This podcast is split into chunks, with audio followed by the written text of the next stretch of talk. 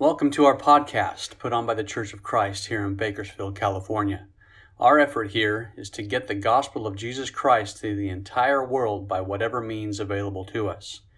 We have found that technology has proven to be a very successful tool for the spread of the gospel through this podcast.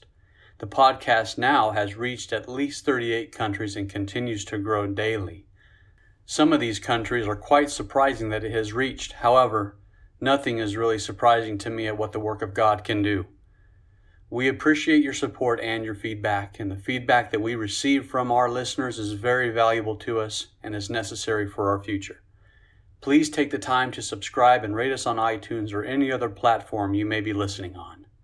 These reviews help get the podcast promoted and suggested to individuals who may have never heard of Jesus and His love.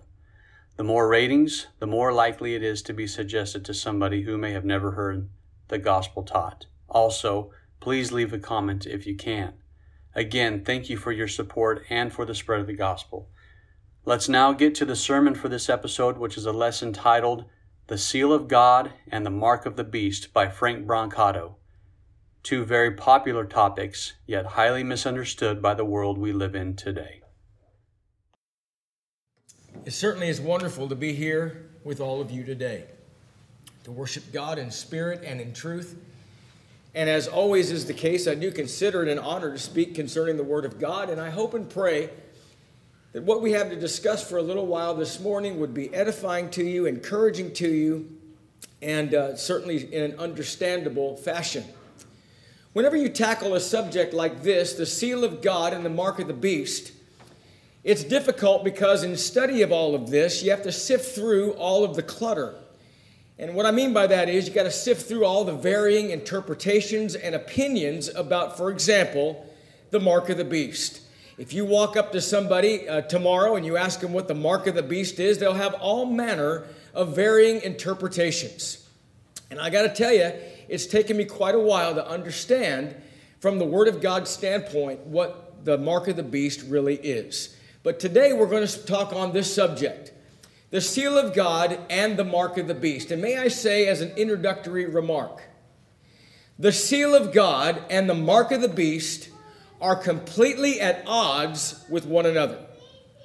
In other words, if a person has the seal of God, he does not have the mark of the beast. If a person has the mark of the beast, he does not have the seal of God. And I got to tell you, we're going to spend more time on the seal of God than we are on the mark of the beast. And I found these things to be very humbling and very encouraging and, very, and uh, really very edifying to me when I studied about more on the seal of God. But let's just begin now in Revelation chapter 7, and we'll begin there in verse 2. Then I saw another angel ascending from the east, having the seal of the living God. And he cried with a loud voice to the four angels to whom it was granted to harm the earth and the sea, saying, Do not harm the earth, the sea, or the trees, till we have sealed the servants of our God on their foreheads. Another passage taken in Revelation chapter 13, and we begin there in verse 15. He was granted power to give breath to the image of the beast that the image of the beast should both speak and cause as many as would not worship the image of the beast to be killed. He causes all, both small and great, rich and poor, free and slave, to receive a mark on their right hand or on their foreheads. So today, what we want to notice what is the seal of God? And what is the mark of the beast? Is the seal of God and the mark of the beast, are they literal or are they figurative language? Let's begin now with the seal of God. And as I said before, we're going to spend more time on the seal than we are on the beast. So we go to Revelation chapter 7 and we back all the way up into verse number 1. After these things, I saw four angels standing at the cor- at four corners of the earth holding the four winds of the earth, that the wind should not blow on the earth, on the sea, or on any tree. You know, winds of earth can destroy all manner of things hurricanes, typhoons, and so forth. Uh, all these things happen, and winds can destroy the earth. The language beginning here is he's going to talk about something that notice the four corners of the earth, holding the four winds of the earth, that the wind should not blow on the earth, on the sea, or on any tree. The phrase there, four corners of the earth, suggests something that is universal and worldwide. Please get this point. What's paramount in this vision is the providential protection of the sealed, his people, his saints, members of the Lord's church. You know, the concept of sealing the faithful was not unique to the people who first read this. In fact, Paul earlier stated this, a very familiar passage of scripture, as he wrote to the young evangelist Timothy in 2 Timothy chapter 2 and verse 19, where Paul said, "Nevertheless, the solid foundation of God stands having this seal. The Lord knows those who are his." Paul also adds another or further perspective in 2 Corinthians chapter 1 and beginning there in uh, Ephesians chapter 1 verses 13 and 14 first. In him you have also trusted after you have heard the word of truth, the gospel of your salvation, in whom you also, having believed, get this, you were sealed with the Holy Spirit of promise who is a guarantee of our inheritance until the redemption of the purchased possession to the praise of his glory. Then here's Paul's further perspective. 2 Corinthians chapter 1 beginning in verse 21.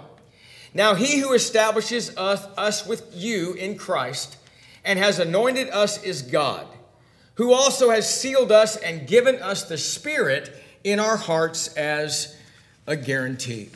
Also, Paul gave serious warning to the Ephesians in Ephesians chapter 4 and verse 30. And do not grieve the Holy Spirit of God, by whom you were sealed for the day of redemption. So, in summary, so far, in summary, so far from Revelation 7 and verse 1, no winds of earth can interfere with the divine sealing of the saints.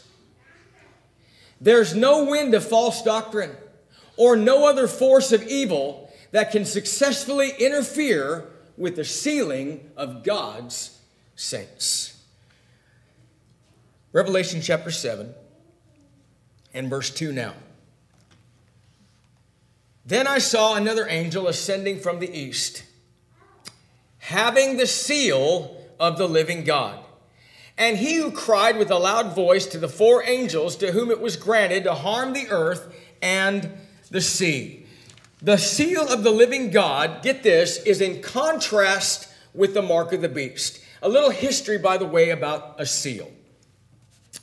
Oriental or Eastern monarchs had their special seals, with which marked was to mark and safeguard their possessions to validate legal documents. You remember Pharaoh his signet ring, he gave it to Joseph in Genesis chapter 41 and verse 42. Darius used his signet to seal the stone of the lion's den where Daniel was cast in Daniel chapter 6 and verse 17. You also remember that the Shulamite girl said to her husband in Song of Solomon, chapter 8 and verse 6, Set me as a seal upon your heart, as a seal upon your arm. Now, the reason that that was rendered and what she meant by that is because she belonged to him only and he to her.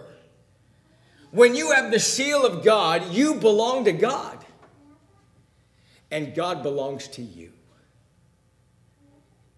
You ever stop and think in your life the blessings of having, of really having what everybody would love to have, but not everybody does? And that is a relationship with God that you are God's and He is yours. What an amazing blessing. And I'm going to tell you this too. If you can focus on that, it doesn't matter what happens in life. The circumstances of life, they don't matter if you constantly remember, I belong to God and God belongs to me. And I am sealed by God. Now, this phrase here, to harm the earth and the sea, means to harm its inhabitants And in context here, this is what it means it means to interfere with their sealing or their eternal salvation. The living God will not allow this interference. He is ever in control of what happens on his footstool. Now, got to make a point of clarification, okay?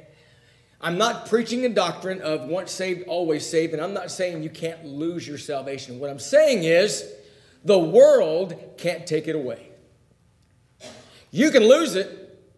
If you give it up, you can lose it. But the world can't take it away.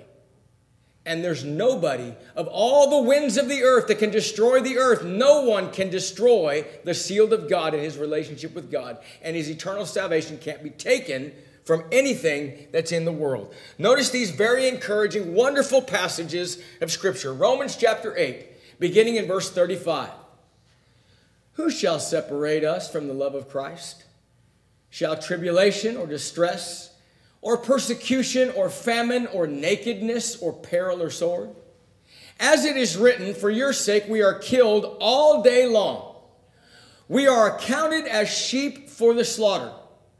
Yet in all these things we are more than conquerors through him who loved us. For I am persuaded that neither death, nor life, nor angels, nor principalities, nor powers, nor things present, nor things to come nor height, nor depth, nor any other created thing shall be able to separate us from the love of God, which is in Christ Jesus our Lord. Now, also in Romans chapter 8, it says that all good things uh, come, or good things come to those, or God works for good uh, in those that love God. That doesn't mean all the circumstances in your life. What it means is it's referring to God's plan It'll all work out regarding your salvation if you're faithful. And we're going to find if you are one of the sealed of God. All right. Now, in Revelation chapter 7, verse 3, saying, Do not harm the earth, the sea, or the trees, till we have sealed the servants of our God on their foreheads. Now, the sealing in the forehead suggests the mind it involves certainly the spirit of man, and Paul puts it this way Ephesians chapter 4 and be renewed in the spirit of your mind, that you may put on the new man, which was created according to God in true righteousness and holiness. So, appropriately, we are sealed in our foreheads. Okay? That's very important because when we talk about the beast, we're going to talk about foreheads again. Very important to be sealed in our foreheads. Homer Hailey says it this way sealed on their foreheads, get this, suggest a most conspicuous place visible to all. Everyone who beholds the servant will recognize him as belonging to God. Let me ask you a question Do people in your life know you're a child of God? Remember the old, old days, the old time preachers? Remember the old days gone by when they used to say that if you were on trial for being a Christian, would there be enough evidence to convict you? I remember that as a kid hearing um, my whole young life. Let me ask you this when people see you in your life, in your daily walk of life, and everything that you do, do they know you're a child of God? This, being sealed of God, means this it's in your mind, it's demonstrated in action. And when it's demonstrated in action, everybody should know that is a child of God in the way that we live. So that's the sealing in the forehead, a most conspicuous place that's visible to all. We must realize, though, that this, those that are sealed are not spared from persecution. And that's going to happen till the Lord's return. And I got to tell you, I don't know how many people I have known in my life who have become discouraged. And, you know, everybody can get discouraged. I've been discouraged from time to time. I think everyone has been discouraged in one way or the other in their life if you could say that you've never been discouraged or never had a sad day or a down day because of the things in your life, you're either not telling the truth or there's really something uh, by way of reality you don't understand. Because it, it is reality and it does happen. Please understand when you are sealed of God in your forehead, that's true, that's wonderful, the great blessings of that. It doesn't mean you're free from being persecuted. That's going to happen. My point is, it's going to happen, but it doesn't matter. That's what Paul meant when he says all of these things, these light afflictions, they're momentary, there's little things. He had terrible things happening to him, right? He said, not that they're not there, he says they don't matter. He was sealed of God, sealed in his forehead. All right, let's go further. Notice this in Revelation chapter 7 and verse 4. And I heard the number of those who were sealed 144,000 of the tribes of the children of Israel were sealed. Now, who are the 144,000? Uh, the number, by the way, is not an exhaustive, literal number, but a symbolic number of completeness. I preached on the 144,000, and I mentioned this. We're going to notice a little bit. This is the part two of that as we take it a little bit further. The 144,000 represent the redeemed, get this, while living on the earth. Hendriksen says it this way It is very clear that the sealed multitude of Revelation chapter 7 symbolizes the entire church militant, fighting for the truth, standing against error. The entire church militant. The 144,000 sealed individuals out of the 12 tribes of Israel symbolize spiritual Israel the church of God on earth. That's the 144,000. And by the way, verses 5 through 8 of Revelation 7 deal with that, showing physical Israel as a picture or as a type of spiritual Israel, which is the church. All right, now we go to verse 9. Oh, this is amazing. After these things I looked, and behold, a great multitude which no one could number of all nations, tribes, people, and tongues standing before the throne and before the Lamb, clothed with white robes with palm branches in their hands. There's a great multitude, it says, that no one could number. You know, John's about to see in heaven something that was as spectacular as he saw on earth. He saw on earth a symbolic number of completeness 144,000 that were sealed that's the church. That's the church beginning in AD 33 and will exist all the way until the Lord comes back. The church militant while life still stands. He saw a magnificent thing. These are the saved that are on the earth. But now he talks about this. He said, Behold, a great multitude which no one can number, all nations, tribes, people, and tongues. He sees them standing before the throne and before the Lamb.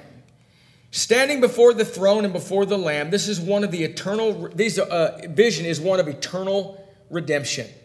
This numberless throng stands triumphantly before God who is on the throne of heaven. And what's amazing is, clothed with robes, if you back up just a little bit, right here, standing before the throne, that's the throne of God. This is amazing to me. And before the Lamb.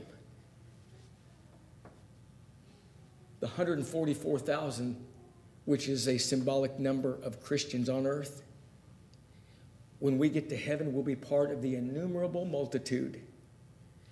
And we'll be before the throne of God and the Lamb that redeemed us. What an amazing thing. And you know, it won't matter all of our frailties and all of our mistakes we made. Because when we get there, you know what we're going to have? white robes. Not white because of our own goodness, not white because of all the wonderful things we did, but we will have white robes on for one reason. The Lamb that died for our sins shed his blood, and the Lamb made our robes white. Isn't that great? Oh, but there's more. There's more with palm branches in their hands. You know, this is not literal palm branches, but you know that palm branches represent victory. That's why on that particular Sunday, when Jesus entered the triumphantly entered Jerusalem, they had palms. It was a rejoicing of victory, thinking he was going to establish an earthly kingdom. Picture this symbol in your mind. John the Revelator sees this vision and he sees the innumerable multitude that were the 144,000 on the earth. Now they're before the throne of God and the Lamb, and we're wearing white robes. And guess what? We win victory. We win. Victory over what? Over adversity, over all temptations, over all sin over all the toils of the road. And we won't say that the toils of the road will then seem as nothing. When we get there, we will say the toils of the road will be nothing. And once again, these are among the redeemed that were on from the earth. Revelation 14 now in verse 1. Then I looked, and behold, a lamb standing on Mount Zion and with him 144,000, get this, having his father's name written on their foreheads. This is the same number we found in chapter 7, but now we see them further gloriously uh, described. The Father's name being written on their foreheads refers to divine knowledge, approval, and acceptance of the Father, and their own spiritual discernment. What an amazing thing. We've talked about the seal on the forehead. Now we're going to notice this it's the seal of God. Now we're going to notice it's God's name written on their foreheads. We are nothing. But how about being someone who God recognizes as His because He sees His name on your forehead? Isn't that great? Revelation 14, verses 2 and 3. And I heard a voice from heaven, like the voice of many waters, and like the voice of loud thunder. And I heard the sound of harpists playing their harps. They sang as it were a new song before the throne, before the four and living creatures and the elders, and no one could learn, get this please, that song except the 144,000 who were redeemed from the earth. This is an incredible passage. Made even more spectacular is the entering of the 144,000. And you know what? This same group that was saved on earth is now before the throne. 144,000. And you know what? We're singing a new song. But do you see what else it says up there? You, do you see that? The only ones that could know the song, learn the song, and sing the song were the 144,000 that were redeemed on the earth. You can't go to heaven, folks, without the Lord. You can't go to heaven without the church. You can't go to heaven without being in 144,000. Symbolic number of the saved while they're living on the earth.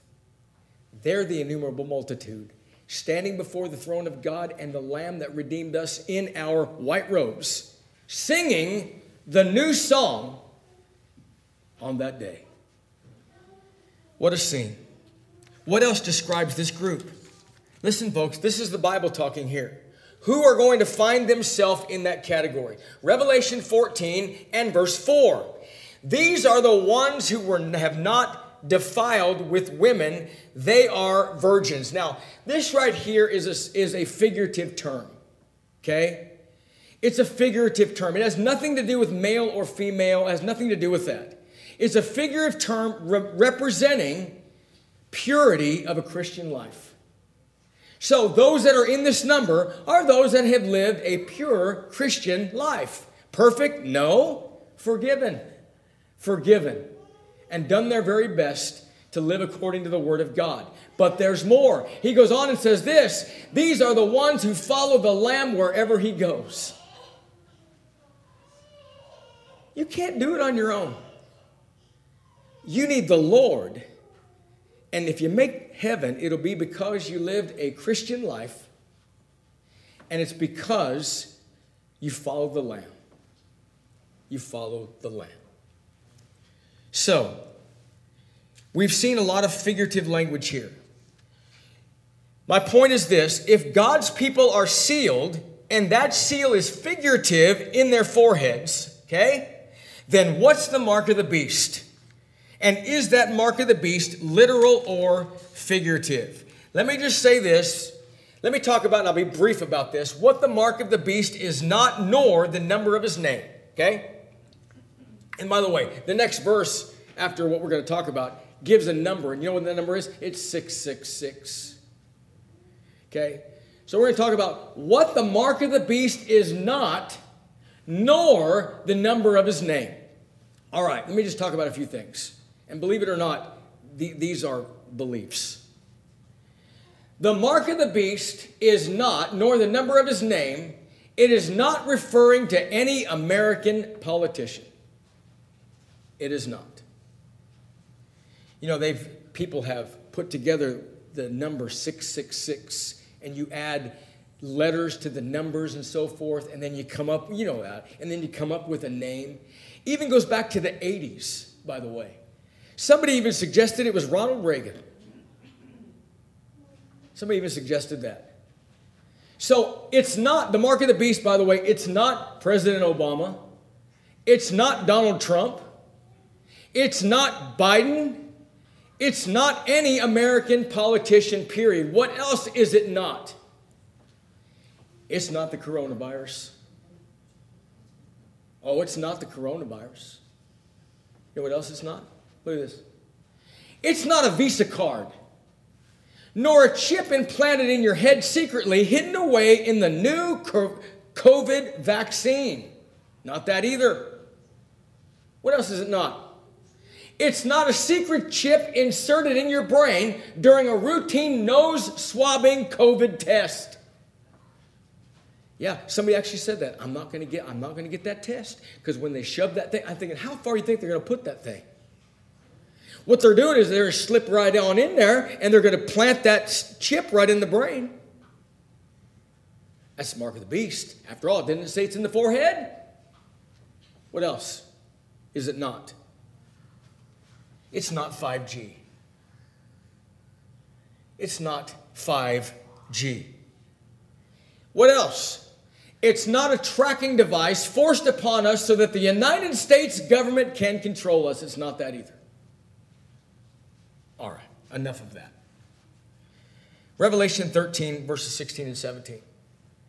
He causes all, both small and great, rich and poor, free and slave, to receive a mark on their right hand or on their foreheads, that no one may buy or sell except one who has the mark or the name of the beast or the number of his name. Now, what's the beast? First of all, if we're going to talk about the mark of the beast, we have to first talk about what the beast is. What's the beast? In the book of Revelation, it lists two. It lists the sea beast and the land beast. Now, please get this the sea beast and the land beast, whatever that is, we'll get to that in a minute. The sea beast and the land beast work together with Satan. They are Satan's operatives, I guess you might say. They work together with Satan. So, what are the two beasts? What's the sea beast and what's the land beast? Hendriksen said the two beasts Sea beast is anti Christian government, land beast is anti Christian religion. Work in perfect cooperation. They work together with the devil to oppose the truth and to persecute the Lord's people, his church, with indescribable vengeance. Burton Coffman adds this Satan, the sea beast, and the land beast are the unholy trinity working together. Now, Revelation 13, verses 16 and 17, the phrase, He causes all. And I want to make a point about this because when the Bible talks about where, when all is used, it seems like universal and all inclusive. And that's true. But here in this passage, it's, it says all, but it's relative.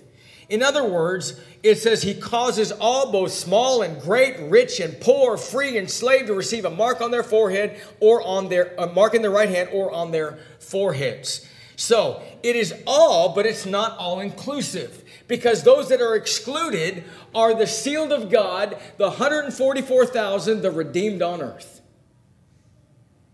You're not going to have that beast.